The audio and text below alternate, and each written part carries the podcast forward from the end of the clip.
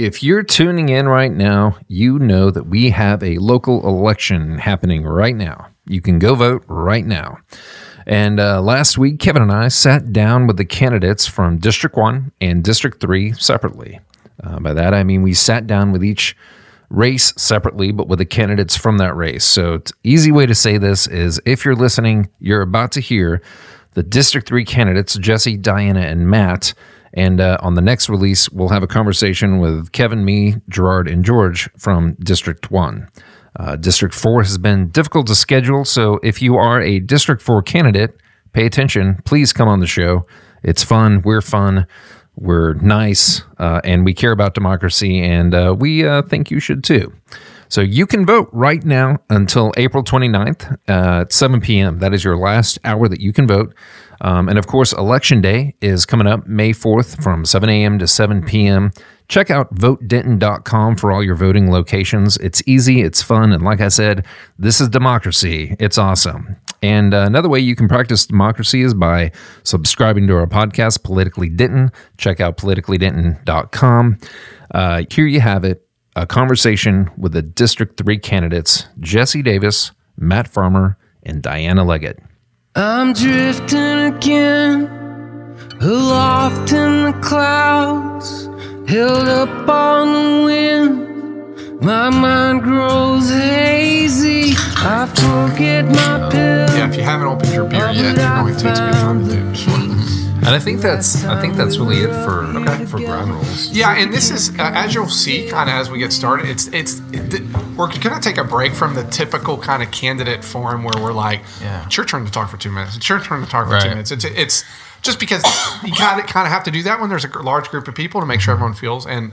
Our goal too is to make sure everyone's chiming in, but we really, you'll even see it with some of the questions are designed to be a bit more conversational, reflectional, um, as opposed to what's your stance, what's your stance, what's your stance. So, um, if there's something you want to jump in on um, after somebody else does something, that's kind of the goal. Uh, but we'll all be kind of moderating this along with Glenn to just make sure no one's feeling like they can't get in word in edgewise. But uh, so feel free to be casual like that. Um, we're not live streaming this, so it's going to uh, be mixed for sound quality, not for editing out things that you said or anything like that. But if you if you do Swears or no swears? Yeah, I mean, if there is Totally something at the end of this where you're like, "Hey, I really screwed up when I said that," can we? We've done that before. If somebody's like, but if "Hey, you I email us I- later, nope. Gotcha. Um, but always also- Have y'all ever? mine. I've, I've heard- listened to Politically Denton a few times. Have y'all done one with all the candidates in the same This room is the before? first time. This is the first. Last time, last year we did it individually, which was Right. great. It was like it was a long form for each individual candidate. Uh, but we kind of thought changing it up a little bit would be kind of fun. Yeah, Yeah. we kind of wanted to add just add something that wasn't already being done. Mm-hmm. Like we, I guess we started the let's host, host a forum in a bar thing, and now they're all in bars. Yes. apparently. Didn't you guys do polls or not polls, but the last two years? Yeah, Yeah. yeah, yeah. Because you were awesome. Thank you. I sat Thank you right very next much. to you. I didn't. Re- I didn't know who you were, but Thanks. I thought the questions and the moderating was wonderful. I appreciate that. Thanks. Yeah, we worked pretty We hard on trying to year. like add. Well, so many people are doing it this year. Uh, it's like uh, we're not This done really. I mean, it's, you guys have done a lot of forums so far, haven't you? Six. Mm-hmm. Six And we have nice. another bar one coming up. That night. Yeah. We have a we have another Robson one. We have a bar one. That's that's it, right? what a novel On idea. Saturday. If Oh, you I count hope- the Chamber of. Commerce one, really. Yeah. I think. Oh yeah, the Chamber of Commerce. That's like a- twenty sixth. yeah, and that it's gonna. I, I have a feeling that'll be more like the um, uh, the, the Oh, the real estate. no the um um the one we did at the uh, barbecue place, the Kiwanis one, Oh yeah, because it's, kinda after more luncheon. Like Say your thing and then answer a couple Right. questions. I will say when we first did ours in the bar, the paper wouldn't cover it, and we had Yeah, everyone said it. Everyone said it was refused to inappropriate. show up because it was inappropriate. The paper said it was inappropriate. That's not where. You, which is really important things we're talking about. You should do it in forums like city council chambers and No. You mentioned the founding fathers, right? Yeah, yeah, the- Surely the the Right, founding fathers. yeah, Like, we wrote the Constitution. No, in fact, there's one. I don't. I In won't say who it was. There was one particular entity that continues to do forums um, that really made a big point about it from a kind of a moral perspective, uh, and they've now done theirs at a, at a bar now. So womp womp. Oh wow, pretty funny. Okay. Anyways, if there's anything we can say we've contributed to life, it's more bar forums. More drinking Bar- at city bar- council. Yeah. forums. Yeah, right. More drinking. more too. Yeah. Um, so Well, yeah, here we are. Uh, we're in the uh, we are in the Ready Rosie office once again. Kevin, thank you so much for letting us use your your space in beautiful downtown. can't see it. Didn't can't see. Yeah, We're in a different room. We're usually We're in in- that corner room. we needed a bigger room this year because we have three of the uh, candidates for city council from District Three with us today, and uh, I think uh, you're gonna start it off with a tough question. Tough question. You know, I it's nine o'clock. For those of you guys, you're listening to this later, so it's nine o'clock on Sunday night, April fourteenth. Game of Thrones is on right Game now. Game of Thrones is currently happening. And so I told everyone that because it's an evening time, we have a wide variety of beverages to choose from.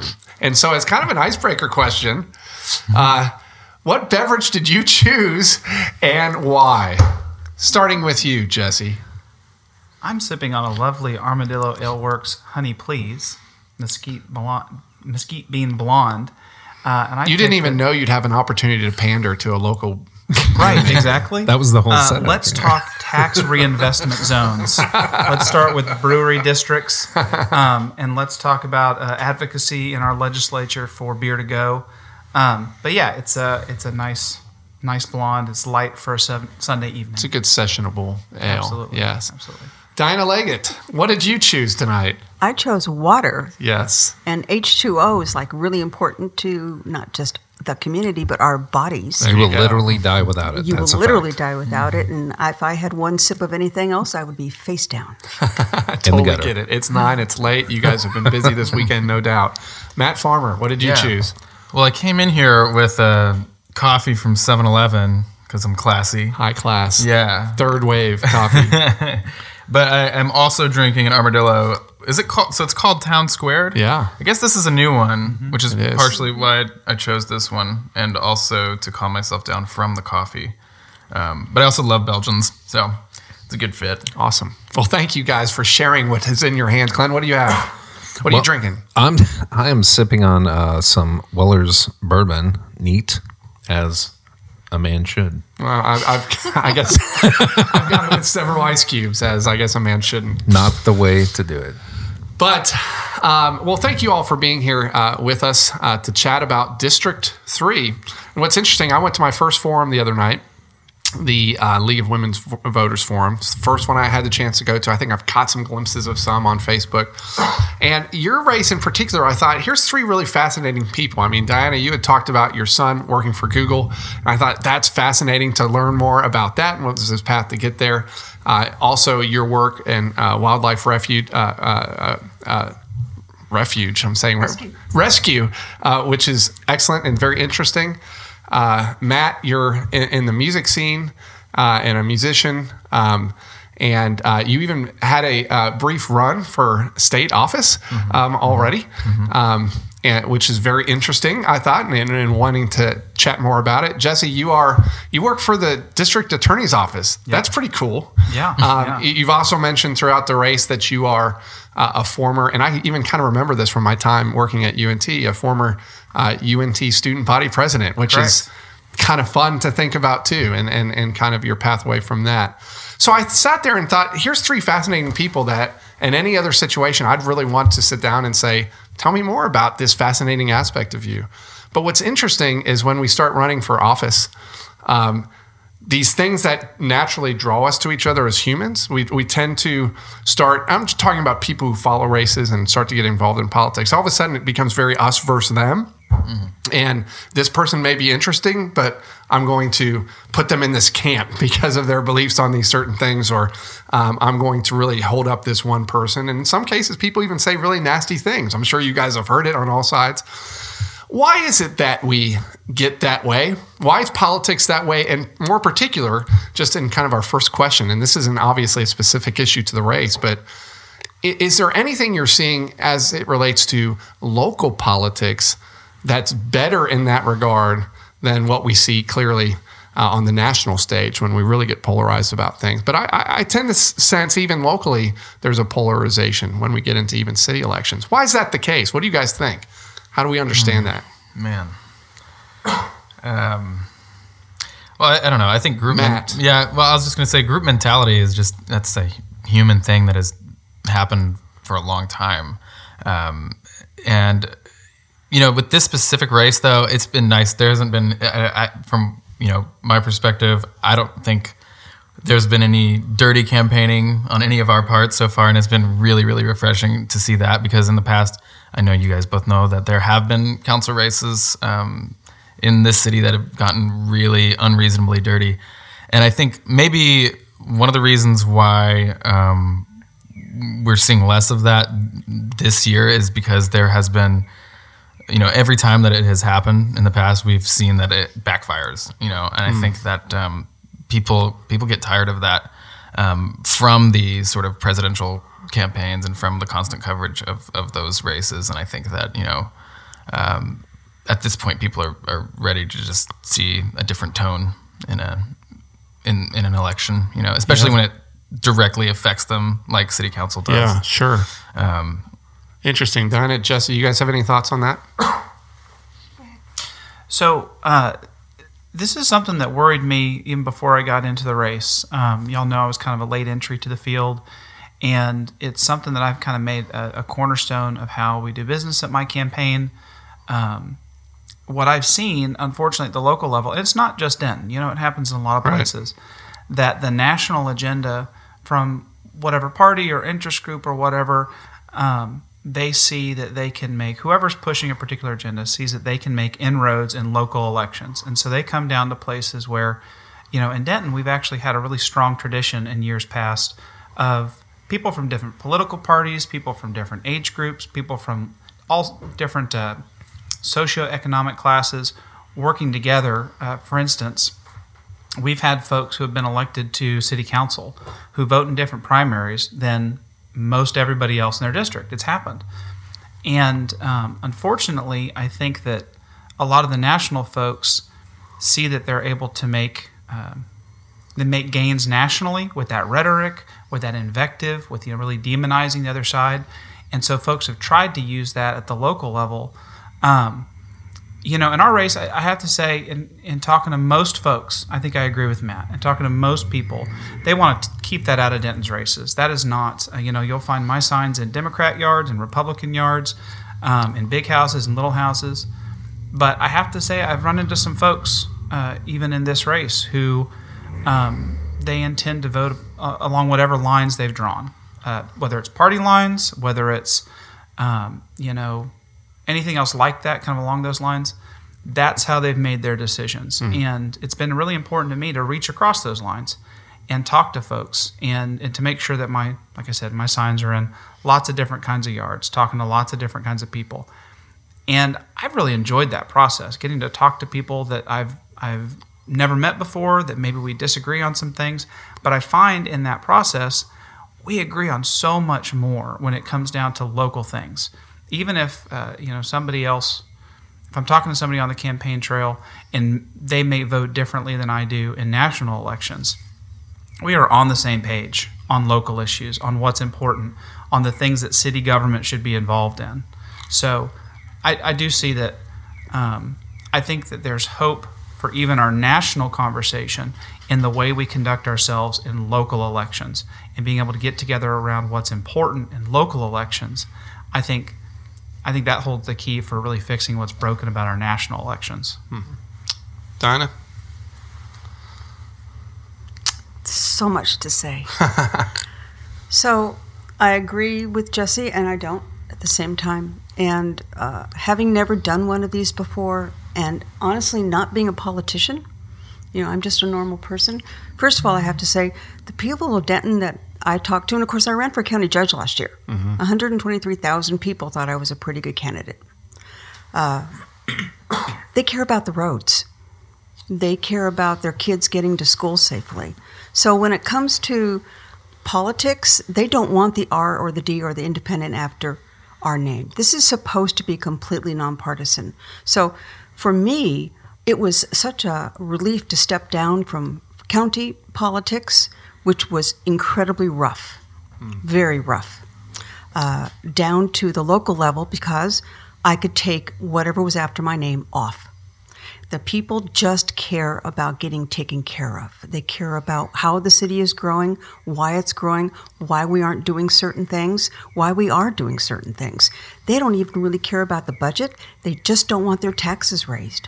And they're tired of their property taxes going up. Uh, they, they struggle. Our city, what, the average income is what, like 48,000? You know, this is a good working middle class town and with a lot of love for what goes on in this city. So, you know, I agree with with some of what Jesse said, and just please forgive me as I say this because I stepped away from everything Democratic. I stepped down from the ethics committee. I stepped down from uh, two other committees that I was on, which included vetting new candidates to run for 2020, because I'm I have a lot of expertise in in uh, in doing that kind of work, and you were in a video. Why did you do that? You know, it's it's the the people want us to be pure and work for them. They don't want to know that there's a party line involved because everyone's tired of it. And there's no there's I think the world of Jesse, I think the world of Matt, I think all of us have incredible things to bring to this table. And I think the, the people of Denton just want that best person who's going to listen and do. So, you know, I- as I said, I've stepped away from everything. I am completely true and open and transparent when it comes to what I'm doing. Jesse, she invoked you. I want to see if you I wanted know to because yeah. I give didn't any know. context to that. yeah. Yeah. So I think What video are we talking about? So here, here's how it goes down. Um, I am a, a member of a political party. I think uh, both of my opponents are proud members of a political party. Uh, Matt has been endorsed by a Democrat group, and Diana, of course, ran for county judge uh, uh, as a Democrat um, last November. So, you know, even though these are nonpartisan elections, uh, there's no hiding the fact that we all come to them with some background in party politics. The the key to these nonpartisan elections is not that you you know give up allegiance to uh, to your friends to the the things that you believe in, but that you're able to take that hat off when it's appropriate to do so. The video she's talking about is uh, promoting a fundraiser. That's an annual event the Denton County Republican Party holds every year. Uh, Paul Meltzer was at that event last year and had planned to be in attend- attendance this year. It's a big community deal. Um, not unusual. Uh, I think it's called uh, it's called Lincoln Reagan Day, and I think that different Democratic parties around the state call theirs either LBJ Day or LBJ Obama Day, depending on the county. So um, did a promotional video for that, and I was not a candidate at the time, and um, that's that's really all there is to it. I appear in a promotional video asking people to buy tickets to a fundraising event. Um, you know, it's interesting that that comes up in this first question right out of the gate about how we're all getting together and how we can all express unity about the things we believe in in our town. Um, I I have to say that as we go around to the forums and as we talk with folks, um, I have heard from so many people on both sides that I talk to how they are ready to move past. They don't care what party I belong to. They don't care what party Diana or Matt belongs to. But then when I talk to specifically Diana's supporters, uh, when I see the people who are you know, promoting her on Facebook, they can't help themselves. They they go right to, I can't vote for Jesse not because of his positions, not because of his qualifications, but because he's in a different political party than I am.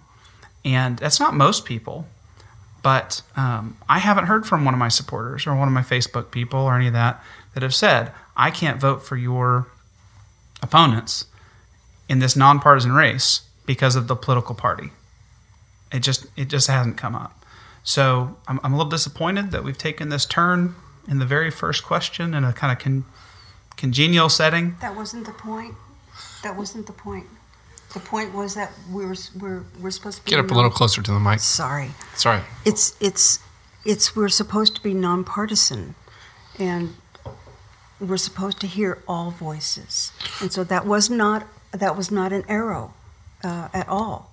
It was me saying I stepped away from everything so that I could be just for the people. There's nothing after my name right now.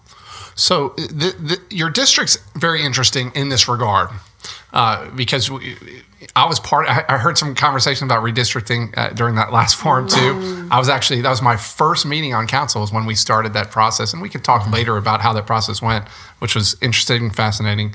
Um, but that was the that was the time in which Robson Ranch moved from District 4 uh, into District Three, and and radically transformed the makeup of that, and, and I think the trajectory of the next representatives from that district. So you had Jim Engelbrecht, who was the District 3 representative for years.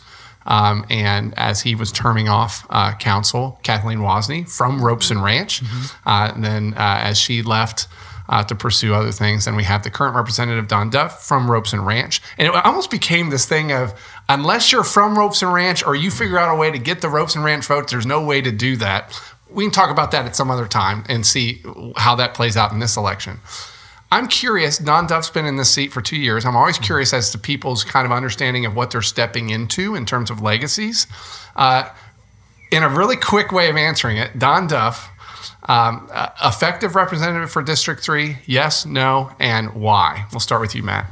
Um, I, I don't think so. And, you know, that's part of the reason why I, I felt like I should be a part of this race is that there's, there's a, there's a lot of the district that is, um, you know, just a completely different kind of person that wasn't being represented and wasn't being, uh, didn't have a voice at the table. You know, like I work paycheck to paycheck. I'm a renter. Um, I'm very involved in, um, you know, the kind of things that happen within the community um, that are, you know, more central to that area. And, you know, I've lived all around the district. I've lived in the Razor Ranch neighborhoods behind Walmart. I've lived in the dorms and student apartment, you know, complexes and, um, you know, a few different rental properties around the UNT area. And, uh, you know, um, there, you know, when I talk to people, uh, in the field when I'm talking to people about the campaign and what they would like to see brought to the table on council.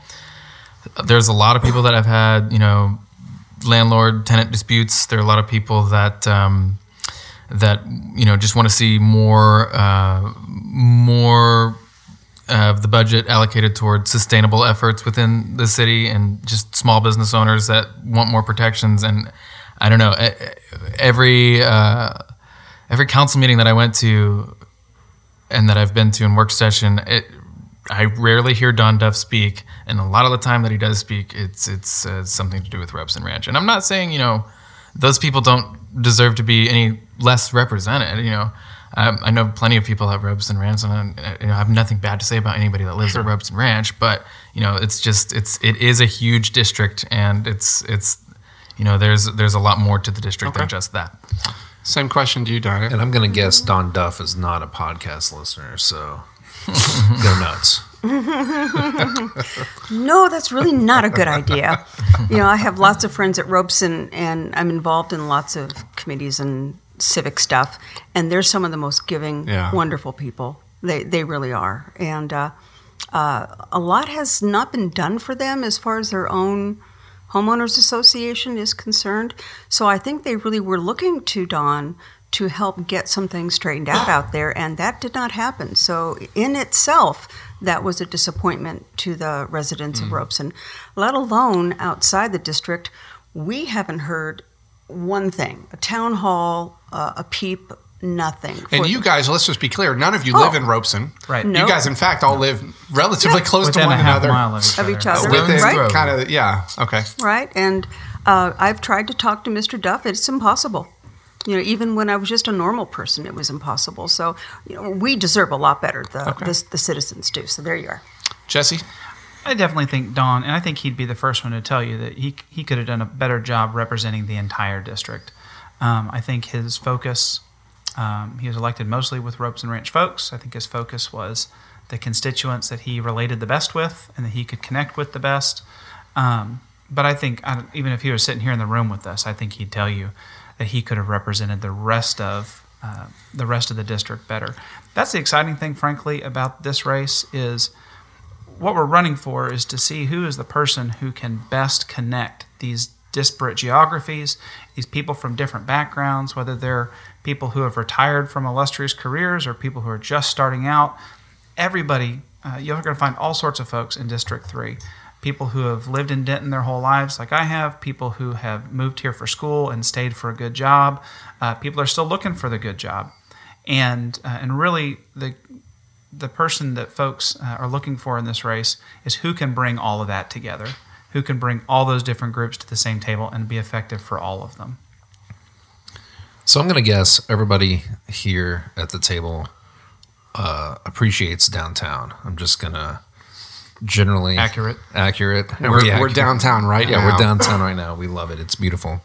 Um, Let's yeah, I'm a- District 3 to get the square. yeah, there we go. No. Uh, Interestingly enough, it was redistricted out of District One in the initial swoop in redistricting, and I fought and successfully got most of it back into District One. Well, I'm still in District Two. That's right. You're one side of it. because of my address. Actually, the odd the, That'll be a second podcast. Redistricting. Yeah, the odd numbers are on Oak Street are actually uh, District One. The even numbers are uh, District Two. But so we love downtown, um, but downtown's a very unique spot on the map for Denton. Um, how do we look at downtown, and how do we look at how we've designed and grown down here as a way that we can navigate through uh, this zoning ordinance that's in front of us now? Take it away. So the the main thing we're missing downtown from a zoning planning perspective is we have uh, no no actual protection for any of our historic structures. We have uh, we have a lot of aspirational things. We have a lot of uh, we've got the historic district that's been created. We've got the the natural national register of historic places. But for instance, if I was the person who owned the lot where the mini mall used to be, I could build just about anything I wanted to. I would have to jump some, through some hoops with the Historic Landmark Commission. Um, My but- wife's on there, so be careful. well, here's the thing. then you know, and you're familiar with this group. Um, if I've got an existing historic structure, there's all sorts of things I can't do to it. If I don't have an existing structure, I can build what I like. I could build some 60s mod looking thing. I could build something that, as long as it meets the minimum construction standards, you know, this is our crown jewel. Something that meets the minimum standards is not necessarily what we need. Right, So- but, but but I'm really trying to pin down. Uh, all that is fantastic for downtown, and sh- surely there are things we can do better down here. But how does how does what downtown looks like now? How does that guide us outside of downtown? I guess is kind of where I'm trying to go with it. Okay, I see. So you So- know, so- mirroring the success that we've had downtown and taking that beyond. So one of the things we've done really well downtown is we've invested in um, in certain aspects about what we like. Like we've got a tax reinvestment scheme down here. We've got economic development money that is focused on this crown jewel that we have in the center of town. Um, if we want to duplicate what we have, the walkability, the diversity in different kinds of businesses that we have, you know, we don't roll up the sidewalks downtown at seven o'clock like we used to. Uh, things keep going. It's something. If you want to come downtown, you could be here from nine in the morning to nine at night and past that. And the way that we did that was by promoting small business, by promoting what is unique about downtown. For this part of town, it's the historic nature, but there are other parts of town that have some draws to them too. Uh, we find what's unique and special about a place, and we amplify it. And I think in a lot of a lot of ways that equates to um, clustering and walkability, and um, getting folks to spend kind of more more time there, and then they spend their money, they vote with their feet, and then it takes off from there. Dan, what's your take on it? Well, I love downtown, but we need to look at the Muse area and go beyond where the buildings are that hopefully will come out of floodplain and come up with a really cool master plan for that so that this can, downtown can be an extension. And we can bring in some cool Deep Ellum aspects with the artists and artists in residence. I was part of a program in Deep Ellum a long time ago when I was an art teacher and uh, it really was quite something. You know, hot hot glass was one with, was all glass blowing. So I think if we if we look at the historic aspect, which Randy Hunt, by the way, has done an incredible job, I think, with a lot of our historic stuff. But we need to look beyond what's going to happen next with bringing it out of the floodplain, and where's the master plan for that? Man, Yeah. Um, obviously, I love downtown as well. I've worked at J and J's for about six years, and uh, worked at Make uh, a great pizza there. Oh yeah, oh yeah. Worked That deep dish Chicago style. Oh yeah, and Killer. th- actually Chicago recipes too. Those Joe Volpetto was straight up Ah, it's great. from there.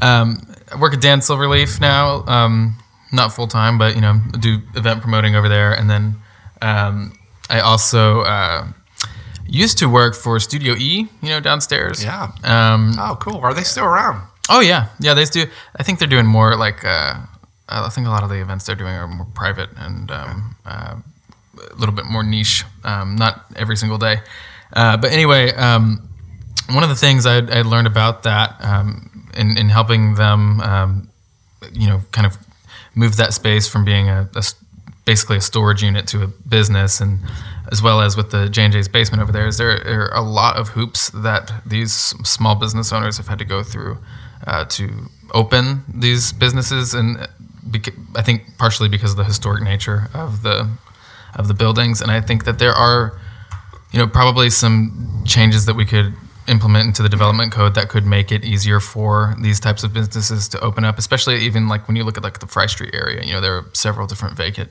uh, spots over there that people are wanting to see um, taken you know and made into something cool especially since unt has kind of um, expanded and created what people are calling the food desert now um, so you know i think um, I don't know. Yeah, making it making it so that um, you know when you what when you're trying to get a CO, there you you have to have the buildings inspected, and you get three times, and then after the third time, you start getting fined and charged to have the inspectors to come out more. Um, so I think I don't know. I think that there's a little bit we can clean up there, and um, I think that in terms of businesses that have opened up downtown, they've been getting a lot better about that. But um, yeah, and just moving that mentality to you know outside of the square as well. So we've had a our new city manager here for what has it been? Three years now. Is it three years? Um, I think it's been three years. Um, that's going to be your main contact with the executive branch of government in our city. What's uh, starting with you, Matt? What's kind of your performance review on how Todd's doing up to this point? Um, man, from from what I've seen, I think he's been doing great. Um, and he's, you know, he's had a. I, I like I like him because the the um, he's never appeared to be disrespectful towards any of the council people from what I've seen. You know, at work sessions, um, you know, the it annoys the hell out of me. There are times when uh, anytime a woman in the room speaks, certain people in the room will like roll their eyes, and it's like, are you, are you, are you serious right now? Todd, I've never seen do anything like that. He he's a really approachable person, and you know, um, since he's since you know he's been on council, I've had conversations with him, and it's been great, and he's managed to work with council members in keeping the um, the uh, the effective tax rate um, low, um, and uh, but keeping the adopted tax rate lower. And so, I don't know. I, I think he's been doing. I think he's been doing a great job. If you're going to give him a grade, what would it be? Um, I don't think Just Todd's, I- I don't know. Todd's Typical not, grading scale. Todd's not a podcast listener either, so it's only okay. well, I don't know. I mean, this will get back to him, right? Yeah, I think get back gets back to him for sure. I'll give him an A. Um, I don't know. I mean, Good. If you're that elected, you'll change. get whatever you, you want. know, right? Well, That's a good relationship. but that's uh, you know, I I have yet to hear or see anything that has really put me off. You know, with Right. him. So Dan, what, uh, what's your take? What I really like about Todd is that he asks questions. He's very analytical. I mean, he takes everybody's questions, puts them in a box, shakes it up, comes out with a sentence. What I really like is that he calls in consultants. So when he doesn't know the answer or he sees that hmm. somebody just said, Ooh, that's interesting. Why don't we go look at that? He will bring in consultants. I'm okay with that because Denton has stayed in a box or a bubble for a very long time. And we need to look out of that and see what Oklahoma City's doing, see what St. Paul's doing, see what Atlanta's doing on so many aspects of what city government is and recycling the whole nine yards. Todd does that. So I give him a B plus because he hasn't really interacted with me yet. So Well, I'll give him a B plus. you I s- see what it takes to be a teacher's pet. Yes. So you said what you like about him. Do you have any uh, criticism? He hasn't interacted Just with her yet. okay. He's he's he's a very quiet guy, uh, and he has not interacted with me yet. I, I did a whole lot of my gives and takes back in December when I was thinking about running, and got to meet. I have to say this: I think the staff is superb. Boy, you ask them a question and they go find that answer, and it, they do such hard work. And I actually feel for them because sometimes they get asked a lot of questions and have to go scurry and find a lot of answers. But they are so good at doing that, and their presentations are right on. So, I mean, that's that all reflects back on Todd. So there you are. Jesse, how about you? Yeah, so uh, I have a lot of good to say about Todd. I think he's he's done well in uh, managing an interesting time in Denton's history. There's a lot that he had to do right out of the gate. He had to uh, answer to a lot of people, you know, not just the, the council, but the council answers to their constituents.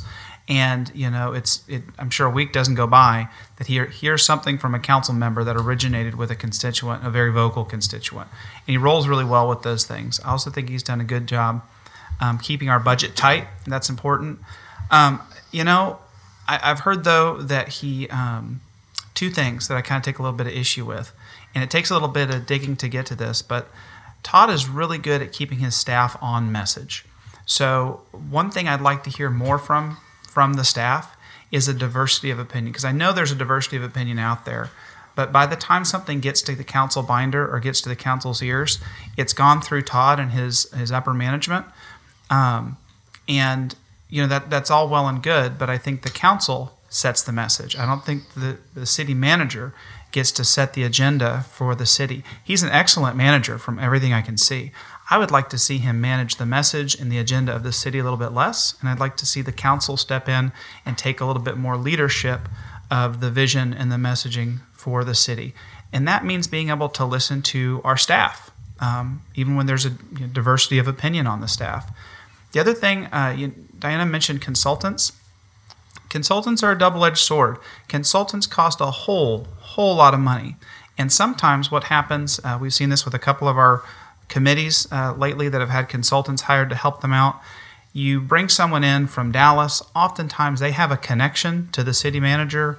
Uh, they've worked together before, or somebody in the upper staff, and that person comes in and they charge the city for doing so many things that the city could have done themselves. So much as preliminary research work, you know, the city can Google statutes in other places and compare uh, ordinances in different places. We've all been to some of those community meetings where you know you walk around the room and you put your dot on the plan you like the best. City staff can do a lot of that stuff without having the consultant. I think we need to save our money for consultants who can do work that we're not at all equipped to do, not just liaising with the community. We don't need to pay a Dallas consultant $600,000 to come up here and tell us what should be in the Oak Gateway plan when we can do half of that work or more ourselves mm-hmm. talking about it as citizens before we ever get, you know, the consultant folks involved. So I'd like to see Todd use consultants a little bit less for some of those things. Uh, so for those reasons, I give him an A minus. You know, somebody should run on a platform of like banning and denting those little dots. I don't know how many meetings I've been to where it's like, Yeah, the hey, we're not notes. really interested in your opinion on this thing. We just want to see where you're putting your dot on this board somewhere around this room. Anyways, that's enough. I'm gonna It's ask, just it's a placebo thing. I'm going to ask a question. I, you see it in the business world too. It's the same way of kind of get it feeling like you're heard. Uh, I, I want to ask a question about uh, the ethics uh, situation. And, and, and I'm going to preface this by saying I know there's some controversy even among you guys. We've seen it in the paper, we've seen it. Um, uh, we've seen it at forums, and there's been a lot of space to kind of dust up on your particular issues with one another as it relates to this. I don't want to delve back into that, so that's not my goal with this question. Uh, so let's try and. St- I'm actually saying let's stay away from that those issues. We've had plenty of space to do that. What I want to look at, and this isn't. A, I want to ask a different approach to this question. And it comes from, I'll just be transparent. When I was on council, I was actually actively discouraging us from heading in this direction because I, I, I really saw as they were looking at the San Antonio ordinance and all these other things as you Google San Antonio Ethics Committee, you see it being used as a political hit job every time there's an election. There's a lot of just red flags into how these things get utilized. Uh, you see a couple of big cases in, in Dallas with the mayor pro tem recently. Uh, he's heading for some jail time, seemingly. Uh, you see the former mayor of Richardson, who's seemingly heading for some jail time. All of those seemingly pass through their ethics committees, but yet the real professionals, as it relates to who understands violations of law and corruption and stuff like that, were able to kind of get these folks. And, anyways, so it, we have spent an entire couple of years, a lot of energy, a lot of time uh, probably a lot of city resources thinking through ethics ordinance in the city of Denton. Uh, it's definitely taken a lot of uh, uh time, even in this election cycle. Uh, it's in the paper uh, twice a week almost as it relates to this. We've seen a lot of cases being come before um, the ethics committee. my question is what's the return on the investment for the city in terms of what have we what have we gotten with all of this? Are we more ethical? Uh, have we rooted out corruption in the city through this? Um, and and now the conversation is either let's have a petition together and actually hand to the citizens an actual document that says this should be our ordinance, or is the council going to get involved and spend another six months debating this topic? What have we gotten as a result of all this time spending on an ethics ordinance? And where should how much more time should we devote the city's energy? Because it's obviously caused a lot of controversy um, in talking about this and what are we going to get in return for that uh, as citizens? So who wants to jump in on that question first what's our return on investment for how much time and energy we've spent on talking about ethics ordinance committees right. and the like. So here's the deal this thing, I'm too short. So this is like a days long question. Every major city in the United States, including the US Senate, has an ethics committee. Why don't we? We're one of the fastest growing, uh, 27th, 25th, 27th fastest growing city in state of Texas. 136,000 people, destined to be about 180,000 in the next, what, five to 10 years at the least. So we need to find a way to keep, you know, graft and corruption out of our city council, if you want to call it that. So I don't, I don't think that people on city council need to have business before council, for instance. No, that's, that's a big deal. President of the United States has to sign a, a document that you know, puts his trust in someone else's hands while he's in office. How's that worked out? Not well. That's because he doesn't follow the rules sometimes, right? That's an aside. We can continue. That is, a, and you will cut that out. Wow. Yeah, because don't go there, right? Because because yeah, I respect the office. All right.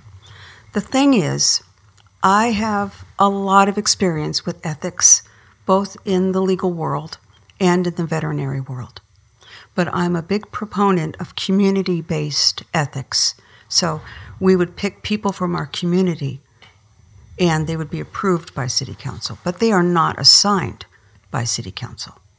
You see, I think there's the rub because I think everybody had good intentions of, of picking people that they thought would be excellent, good hearts, good minds, right? Yeah, and it has not worked out well.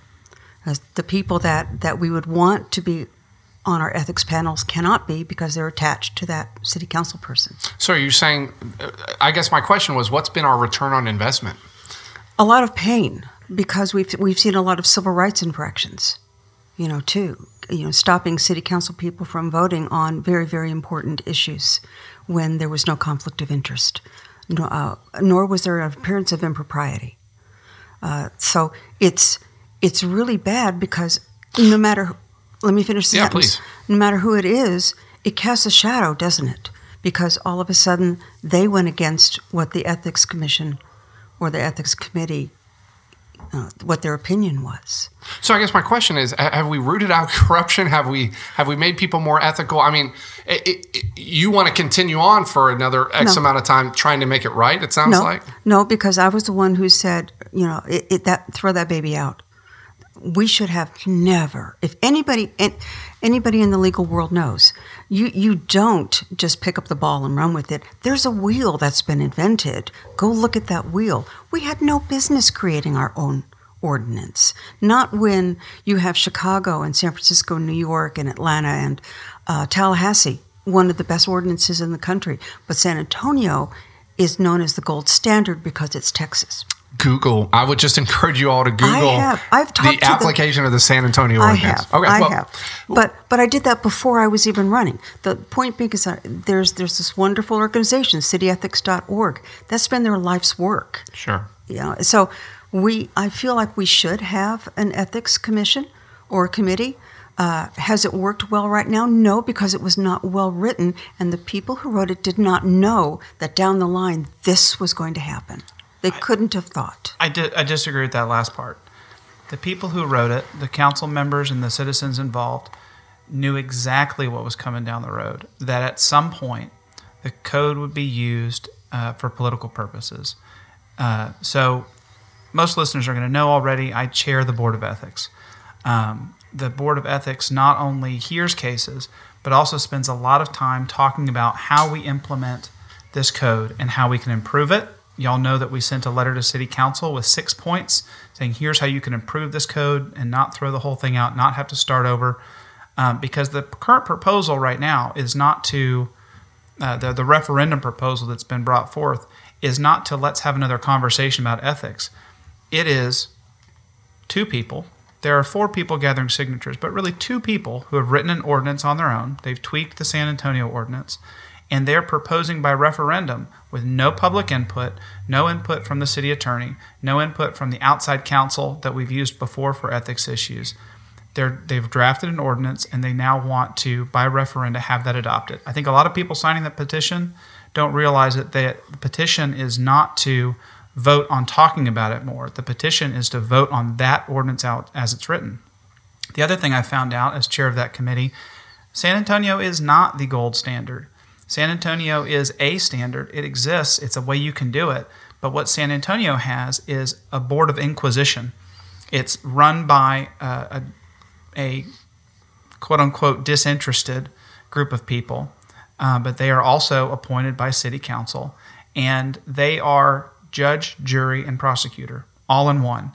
Um, they uh, it's a group of people who answer to essentially no one and they uh, can do whatever they like and they can take whatever you know take whatever evidence they want to and make whatever they want to out of it. They are not answering directly to elected officials. And that's a big problem when you think about uh, our DAs the guy I work for directly elected by the people. When you look at our judges they are directly elected by the people. They are accountable for everything that they do um, just like the city council can remove people from our current board of ethics if they want to. So when you ask about return on investment on our current code, uh, our return on investment has been very poor. Our very first complaint was a set of three complaints that were a uh, political hit jobs against people that the complainant disagreed with on one particular project, one particular development project. Uh, they were poorly drafted. They didn't cite, uh, you know, an actual violation of the code. They just wanted, and the first call that complainant made was to the newspaper. I have just filed these documents. Under the city code, they're actually confidential documents, but here is a copy of them because I would like the newspaper to know all about them. The very first thing the ethics committee had to deal with was a political hit job as a complaint. And I think the people who drafted this code hoped and prayed that it would be used for good purposes, and they did it with the best of intentions. But they also knew that it had a lot of potential for misuse. So I think our return on investment has been um, has been very poor. As for this idea that we could have um, people from the community nominated to the board, and then the council would would then you know appoint them or uh, or confirm them. There have been a few ideas about how to do that. You know, maybe your chamber of commerce wants to nominate people to the board. Maybe your bar association wants to nominate. Maybe your Kiwanis club or If you ask anyone in those organizations, they want nothing to do with this. The Bar Association does not want to appoint anybody. Ask any one of their officers. The Chamber of Commerce does not want to have anything to do with the city ethics ordinance.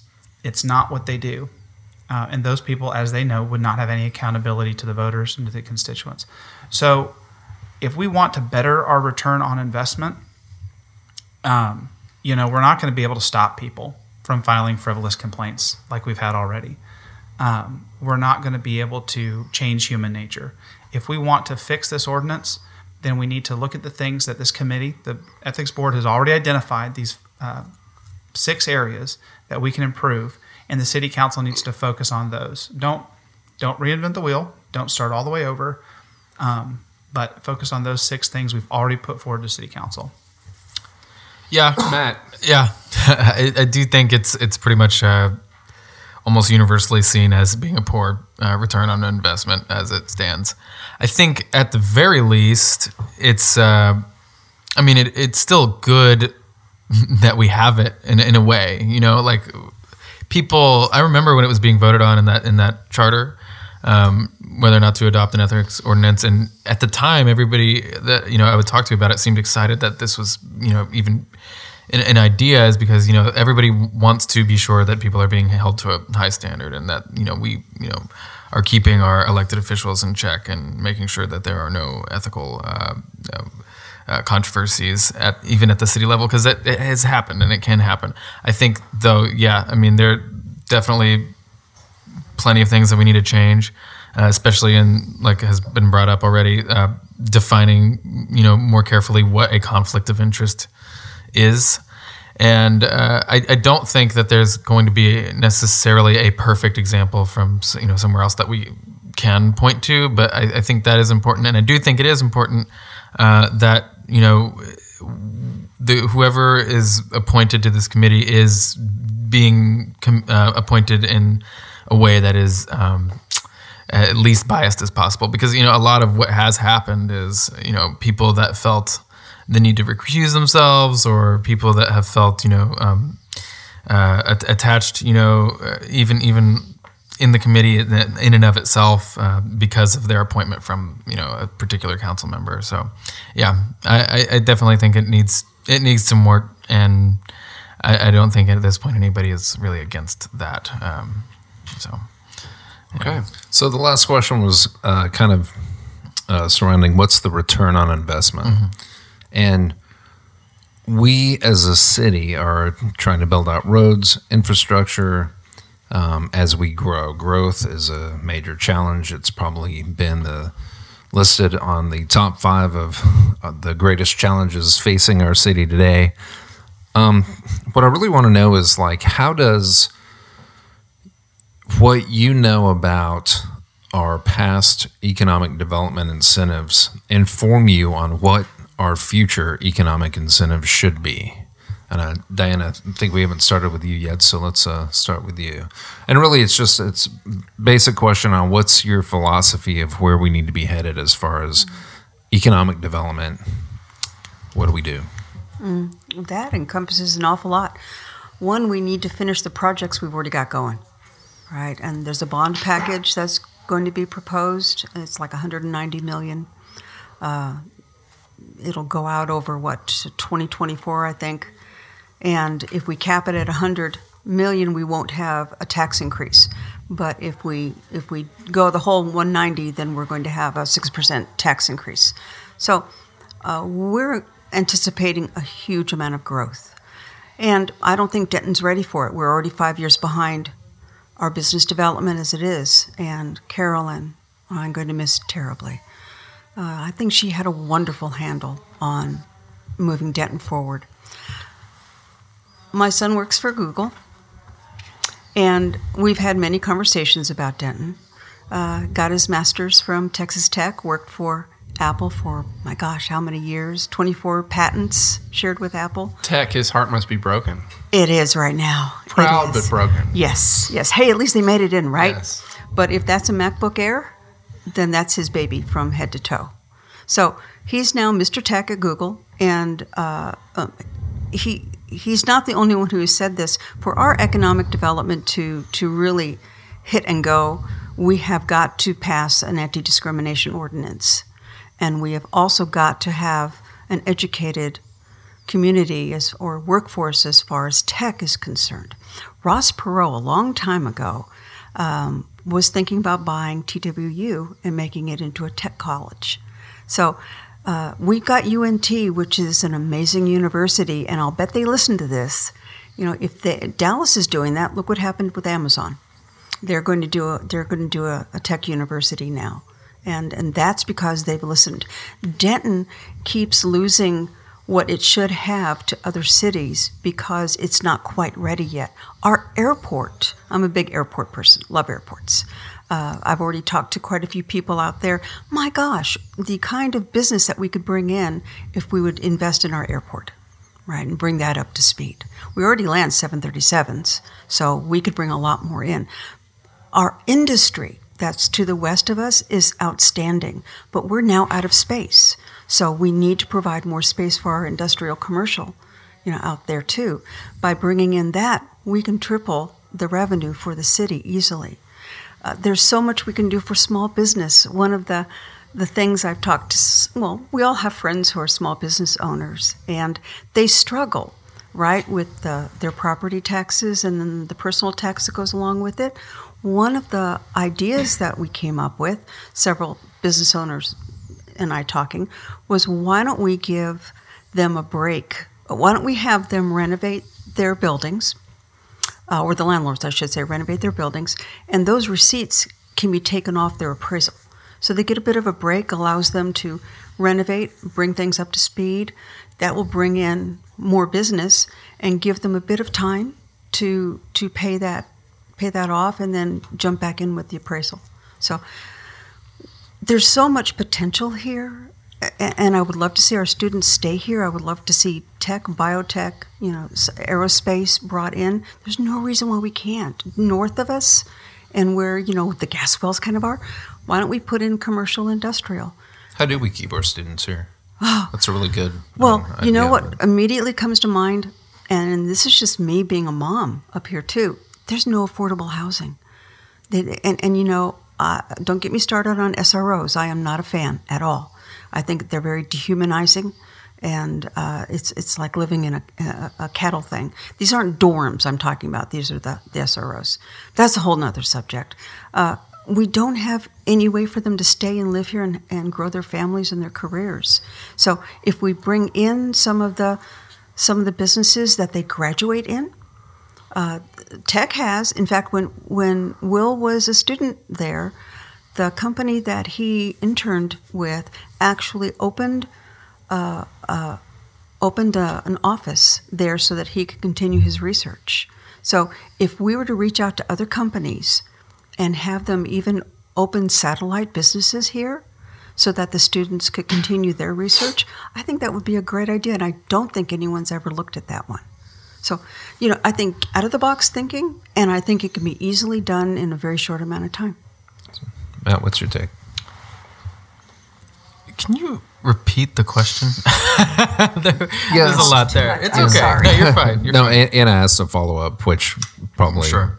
Um, so the question was just what's what's your basic philosophy of economic development, Mm. looking at what we've done and where we need to be going. Yeah. Um,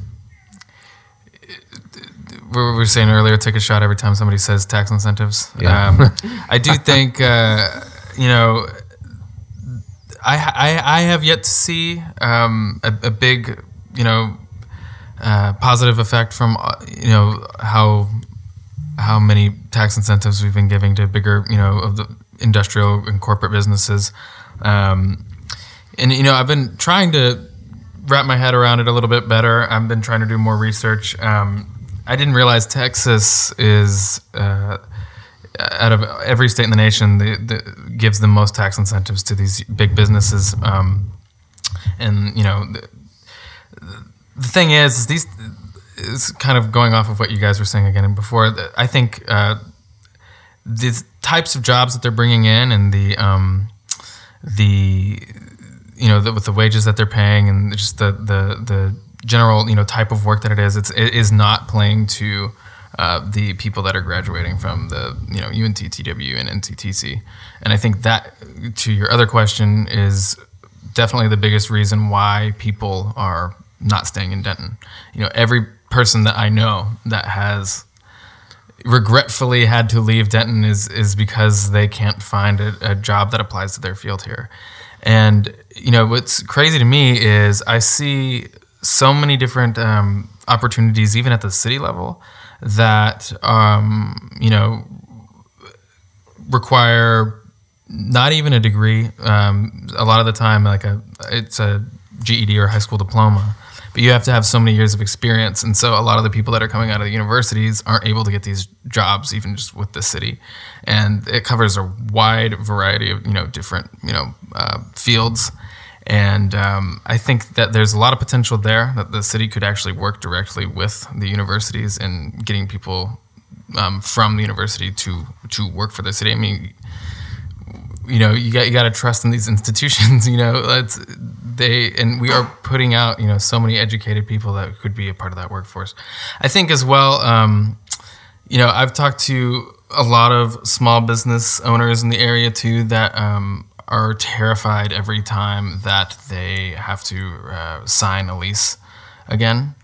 Um, because there you know there aren't a lot of protections on if you know if they don't own the property on what the landlord can can do. I know there have been people in this town who have had their rents raised um, with no you know uh, measurable reasoning, and um, there have been instances where there are repairs that need to be made to a building, and oftentimes a historical building that's really expensive repairs, and they put that uh, cost onto the small business owner and uh, I, I, don't think that's right. And so I think it's you know a matter of protecting our small businesses and making our city more friendly towards you know opening these types of businesses, so people you know that you know want to do that here can can do so easy, um, more effectively, and also um, you know just trying to to bring in the types of jobs that people actually are going to want from the, the, the degrees that they're getting here at the two huge universities.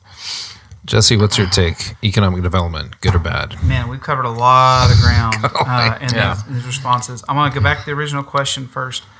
Um, the thing that we could have done better in the past with economic development, and it's it's not really anybody's fault. It's just the model that we built here.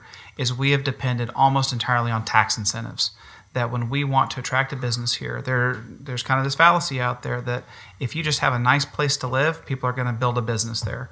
Um, if you uh, are you if you're a cool place to live like Denton is, that business is going to show up at your doorstep and want to build you know, a place that employs hundreds of people. That's not how it works. We have hundreds of other communities across the, the country and across Texas. Uh, you know the Texas economy is booming. There are great places to build a business across the state and we're competing with every single one of those places anytime we're talking to whether it's a distribution plant or whether it's a corporate headquarters on citing our people here. Um, so we've depended a lot on tax incentives and on good electricity rates. That's about what Denton has to offer when we're building, when we're bringing in a serious business, when we're making a, a serious play for something like a corporate headquarters. That's the reason why we've had uh, that, and our, our focus has been on these distribution centers and plants and that kind of thing. Um, we've really focused on that, and those are the kind of businesses that respond to those kind of incentives. When all you have is a hammer, every problem is a nail. So we haven't been able to get creative about bringing the kind of businesses that actually produce, you know, white collar benefits paying jobs. Um, you know, there's a comment made earlier about the education of our workforce. There are, it's got to be 10 times as many business majors as communi- uh, computer science majors coming out of UNT and TWU.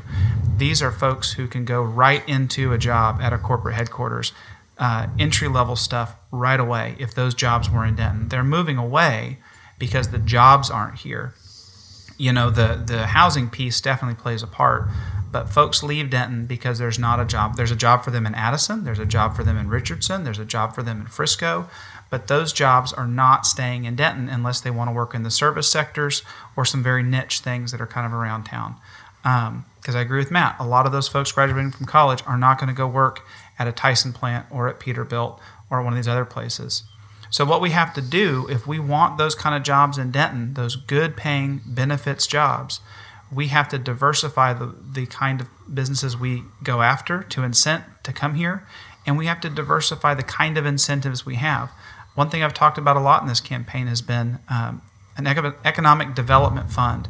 So we talked earlier about some of the success we've had downtown because we had a pool of money from the city perspective that we could invest in certain ways, that we could target in certain ways. We don't have the same thing when we're talking about bringing a business in.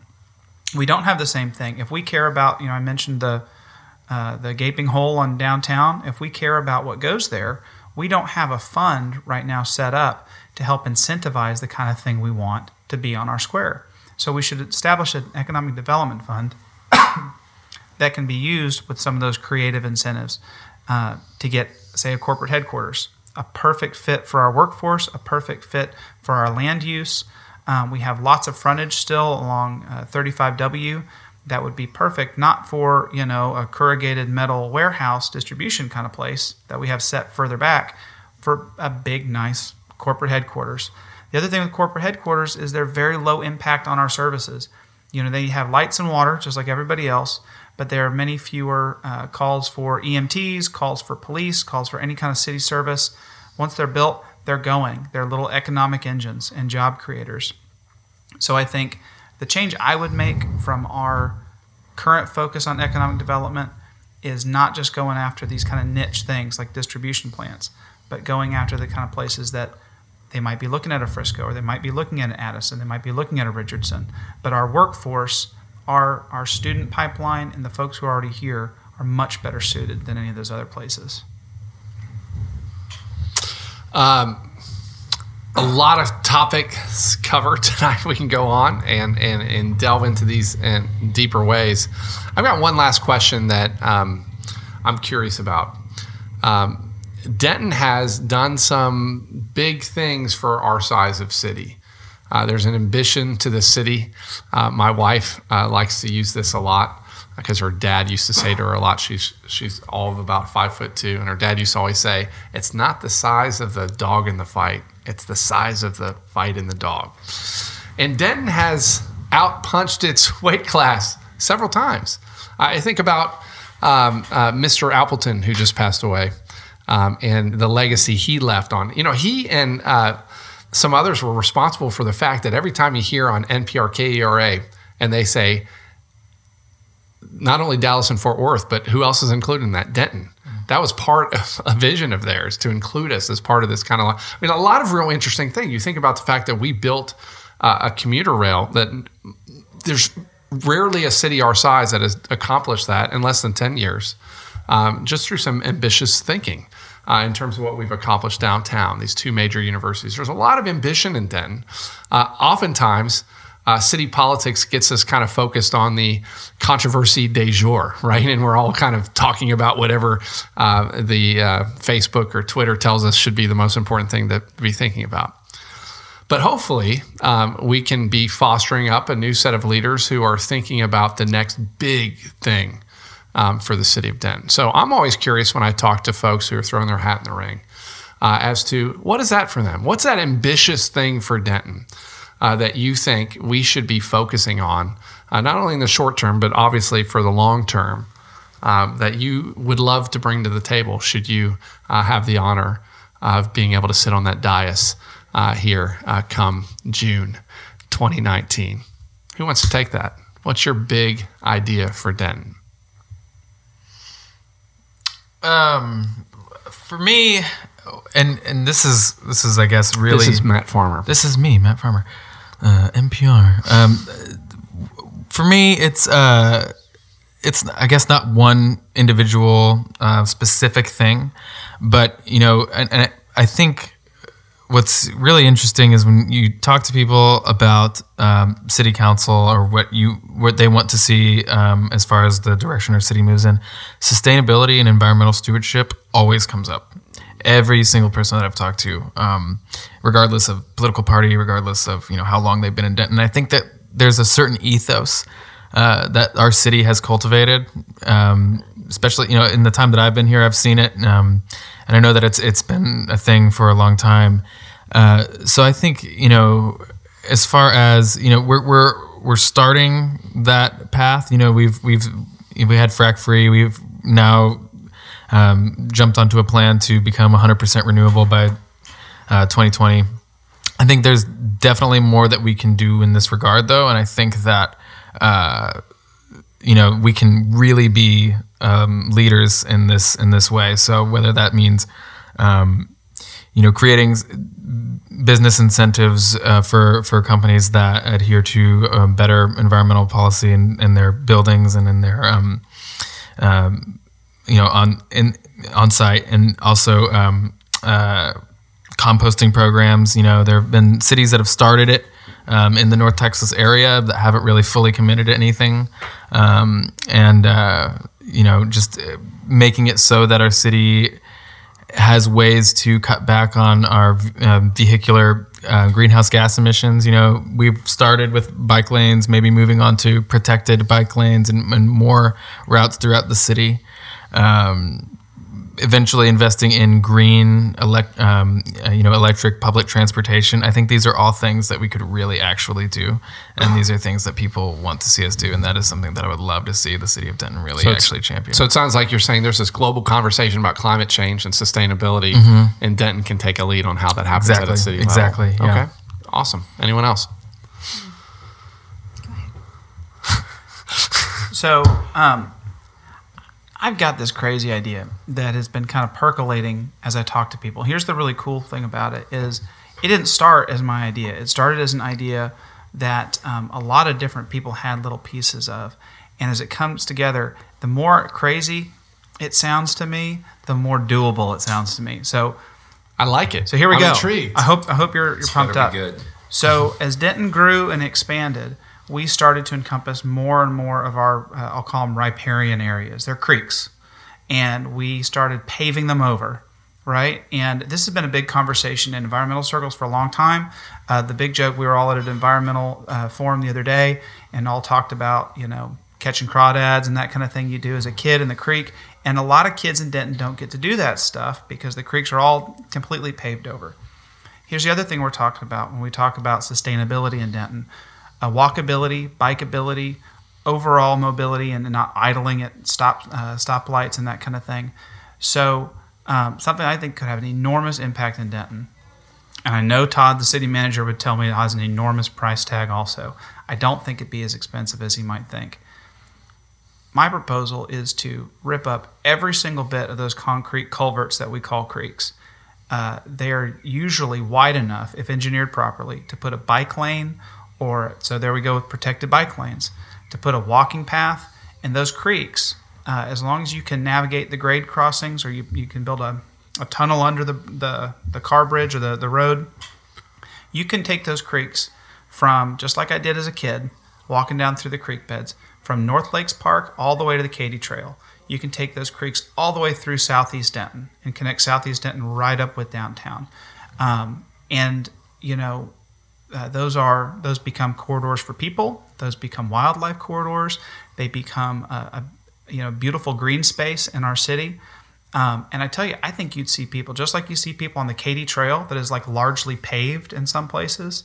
Um, it's not you know the most beautiful green space kind of trail you could use, but you see people using it all year long, even when it's burning hot. I think you'd see people on these riparian trails all the time. I think kids would take them to school. I think people would bike them to work. Um, it'd be something no other city has. So am I riding in the creek bed or up on top of the creek bed? You're Where is you're, my uh, where is my mode of transport? on the side of the creek. Yeah. On the so side your of the mode of creek. tra- is a is a paved and improved trail uh, that is uh, above the creek bed, but in that I'll call it the creek right of way, the area that we've not improved because of the creek. So you're gonna have to have some like some retaining walls in a couple places.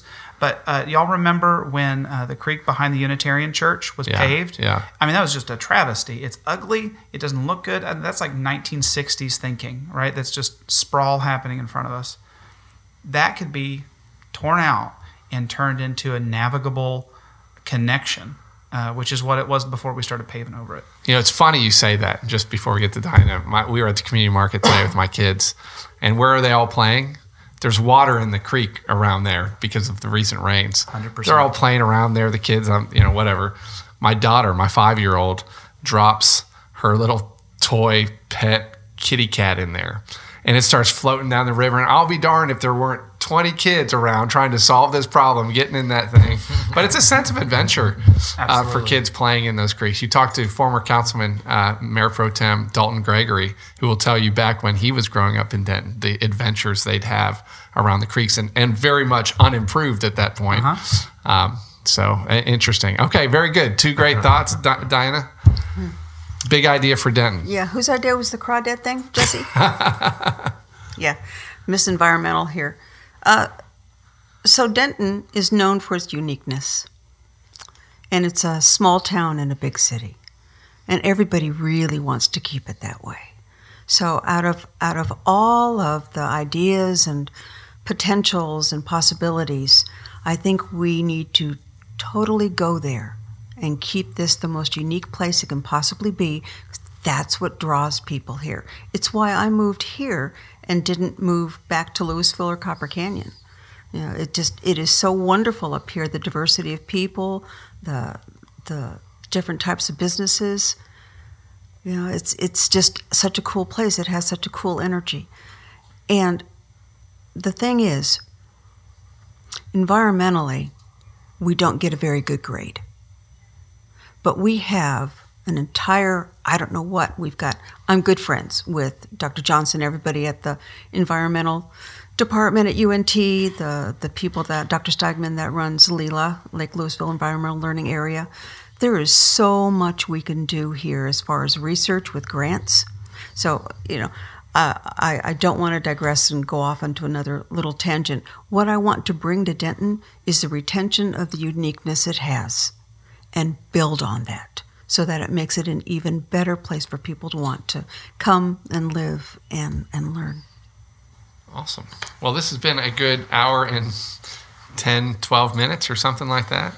Yeah, we clocked it in, didn't we? So good conversation. You know, I just want to say it's uh, you guys have each thrown your hat in the ring, and uh, not a lot of people do this, and it's for a good reason uh, that they do. You're throwing yourself out there for public dissection uh, of the community, and I just want to say on behalf of Glenn and myself and this podcast, we really appreciate you guys doing that, and it makes for a better community when more people get involved this way. So thank you not only for coming here uh, but for for your desire to serve our community. And no doubt one of you will win, but the others will continue to serve our community, uh, which is the beautiful thing about this whole process.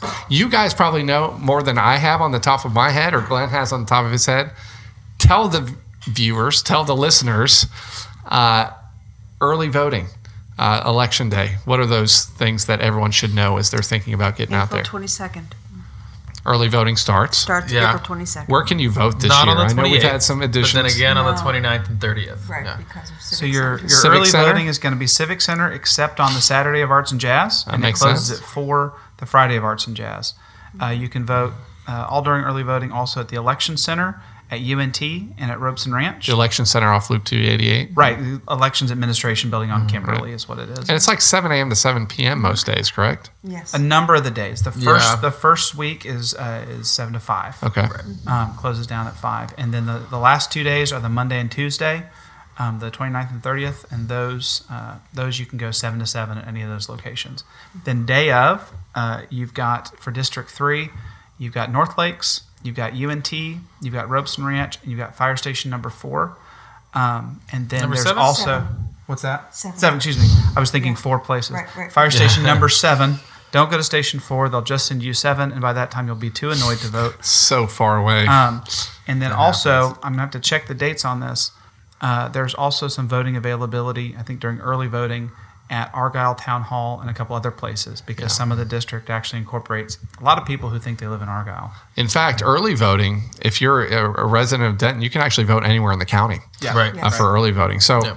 I would encourage folks, I know that for first time voters in a city election, which there's a lot more people who vote in midterms and, and, and definitely in election years for president that vote in city. Like if you're a first time voter and you have these kind of nightmares of early voting during the last midterm election and you were standing in lines, that doesn't take place in city elections. Not at all. And so you can show up and you'll have three people in front of you. You can breeze in there. Uh, take advantage of that because in a city specific election, when it's district specific, Election day voting gets a little bit more complicated in terms of where you have to show up based on your precinct. So, my recommendation to everyone is always take advantage of one of these early early vote, votings. yeah. You can go to many different places, and it doesn't matter where you're doing. And you can vote three or four times, really.